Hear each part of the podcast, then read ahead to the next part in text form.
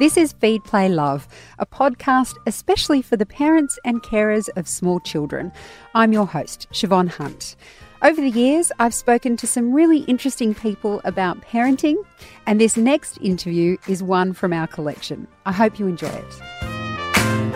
There are hundreds of childcare centres around Australia with different approaches to education and learning. Today, we're going to start close to home with the centre where my daughter goes. It's called We Care in Sydney. The founder and owner of We Care, Ruth Weinstein, uses a philosophy known as Reggio from the northern Italian town of Reggio Emilia. Sounds quite exotic. Ruth, welcome to Kindling Conversation. Thank you. So let's start with the name. How does a philosophy about early learning come from an Italian town? Um, Reggio Emilia started looking at um, early childhood education at the end of World War II. Um, where the women wanted to provide for their children some security um, and some comfort, and uh, they decided to put some money from a stolen tank and um, horse and truck uh, into um, a centre for children for early learning. And this was the very beginning of this whole movement. Um, and a an educator called Loris Malaguzzi heard about it and went to Reggio Emilia and became very involved. And with his insights and his deep thinking, they um, developed a philosophy based on their own understanding of early childhood and children. So Montessori came from Italy as well. Mm-hmm. What is it about the Italians and children and this this kind of learning? I think they have a real passion for early ch- early early early learning, but for their children. They want the best for their children, and they um, are very deep thinkers. So they have read widely, and so Reggio Emilia took all the philosophies that were available and read them all and looked at all the different things that they had to offer, but then created their own based on their own beliefs. So, what's possibly the most important principle? I know there are several, but what would you say is the most important principle of this style of teaching? Um, the image of the child. So, for them, they don't see children as empty vessels that need filling up with information. They're not there, adults are not there to just feed children information. They believe children come full of information. Even very young babies are already filling their minds with information, and they believe that the role of the educator or the adult is to help the child use the knowledge that they have to make sense of the world that they live in. And they believe that they are very capable of doing that. So let's make an example of this because I remember we had an information night at WeCare and you, you took us through the philosophies, and I found that really interesting how that actually applies practically to what you do in the childcare centres. So um, let's say um, some a child at WeCare came up to one of the staff there and said, "Why is the sky blue?" For example, how would your educators respond to that? So we wouldn't answer them. Our our first response would be, "What do you think?" Yeah. So we would ask the children what their ideas would be. So we've had this conversation where I asked the children why the clouds were brown, um, and they came up with all sorts of things, and the main um, theory was that the smoke from mummy's coffee um, goes up into the air and then out the window and creates brown clouds. Now, we wouldn't then say to the child, yes, that's right, or no, that's wrong. We then said, well, that's a really good idea. Let's make some coffee and see if we can catch the smoke and see if we can make some clouds. And so we extended that child's idea and hypothesis um, by allowing them to try it out. Um, we never did come to a conclusion, um, but we allowed the children to do that. And sometimes we might do that through asking them to draw their ideas. So using all the languages that are available to them, um, which Loris Malaguzzi called the hundred languages. Um, that these children can express themselves through all sorts of different ways. And not every child is a good talker. Some are good drawers some are dancers some are musicians some are um, good at making things with clay and wire. So there are all sorts of ways that children can express their ideas and their hypotheses. So for one of those parents who might be a warrior, they shall remain nameless, um, when their child asks them a question like that and they go on this beautiful, fantastical journey about what might make the sky blue or the clouds mm. brown or whatever. And then they think, oh dear, they're going to go to school and say, this is how the world works, and it's not how the world works. What's your response to that as a ch- as an educator of young children? I think eventually children will find out the the information and sometimes we take the children to the internet and look up information and read books and so forth. The world isn't going to fall down if a child has a theory about the sky being blue because, you know, a, a aeroplane went past and painted it blue. Um, I think the important things that children need to know, the concepts that they need to know, they will learn along the way. And having amazing imagination and having wonderful ideas is only going to be beneficial to them in the future. If their answers aren't 100% right, eventually they will find the, the right answer.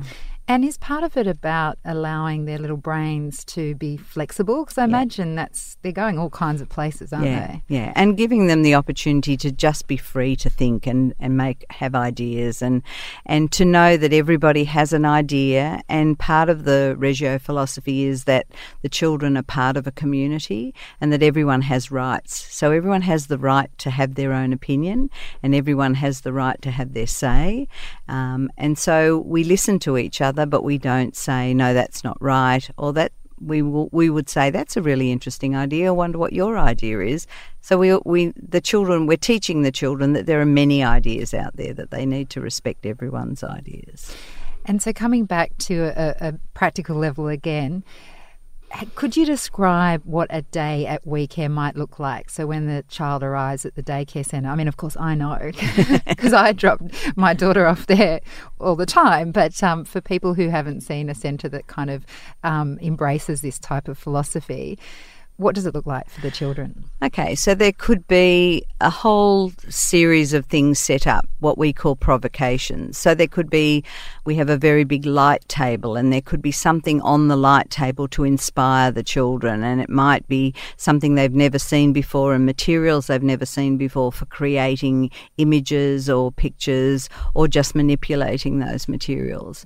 Um, so there would be lots of those things. There would be, yesterday, there was a beautiful table with beautiful pieces of wood and branches of trees and blocks and leaves, and the children were creating tree houses and um, using those natural materials in very creative ways. So we would not have in our centre, you wouldn't come in and there would be an art activity, so there wouldn't be that everybody would go home today with a caterpillar made out of egg cartons we might be talking, for instance, they've been talking about worms, and we might um, give them an opportunity to create their own worms, but they would decide what materials they were going to use. And so um, the children would be using clay and wire a lot. And so they m- might say to us, I need some wire for my worm or I need some clay. And we would provide those things for them. So there would be lots of open ended activities where the children are in control of how they um, use the materials that are put out and made available. And a lot of it would be based on what they're interested in, um, what we've been talking about, and what we want to provoke the children to do. And when you were talking to us on that information night, the example you made about that um, not giving them something to take home necessarily was going into a primary school class and then there's a row of owls that look the same. Can you can you talk us through that because I think that's what people have had an experience themselves mm. of when they're at kindergarten. You all did the owl or you all mm. did the, you know. Uh, I read somewhere recently that if you can't, if you don't know that it's yours in the in the row of owls or ducks on the wall, then it's not art.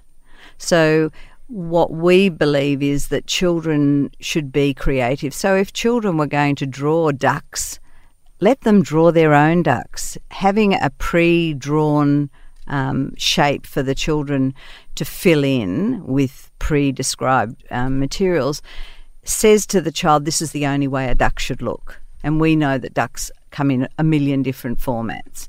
So um, the idea is not to make children do all do the same thing because that's not being creative and in Reggio, it's about being imaginative, creative, using your own ideas. Um, they use lots of loose materials. So we have what we call transient art.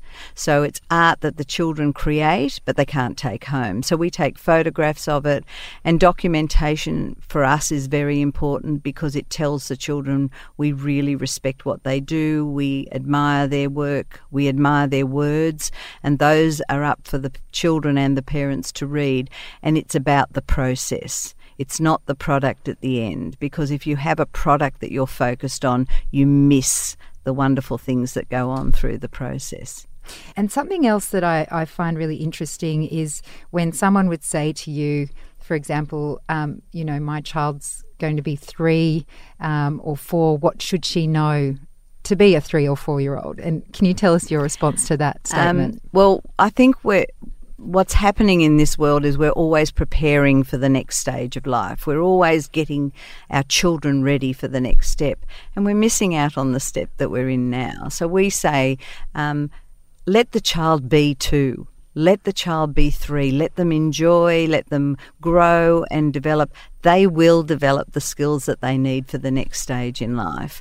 Um, so, you know, this preparation for school the most important thing for preparing children for school is to be confident, capable, able to talk for themselves, able to ask questions, have a love of learning. Um, all of those things come from being immersed in a program that fosters those skills. And when they go to school, they they absolutely thrive. I mean, our children don't do letterland and they don't do things, but letters and words are immersed in what we do. So they they may be writing a letter to a newspaper because they're very passionate about whales and they don't want the whales being killed. So in that there's lots of literacy and lots of um, experiences. So the children are learning the power of language of, of the written language, the power of being able to read, and eventually they will read, um, but we're not forcing them. They will do it when they're ready and when they need to. Um, and so our children, we're we're making them fatter rather than you know pushing them ahead when they're not really ready for it. Now, at the risk of um, using the, the language that people do about children, um, but to summarise, I guess, You've been doing this for some time. Mm-hmm. 40 years. and I've noticed there's lots of uh, people who come back and bring their children and they went to We, we Care. Care. Exactly. Um, what are the sorts of outcomes you've seen um, from the children that have been through your centres? Um, I think I've seen from, if I look back at when I first started, um, that children who are part of this Reggio Emilia philosophy are far more creative, far more confident about asking questions, um, about saying, why are we doing this? You know, questioning things. Um, they're more confident.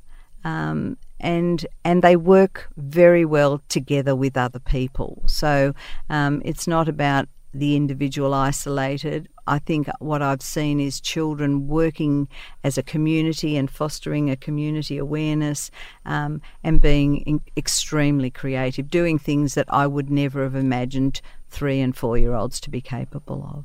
I think my daughter's in good hands. Ruth Weinstein, thank you so much for coming thank in. You. Feed, Play, Love is a babyology podcast produced and presented by me, Siobhan Hunt. I'd love to hear from you, so if you'd like to get in touch, email me at feedplaylove at theparentbrand.com.au. See you next time.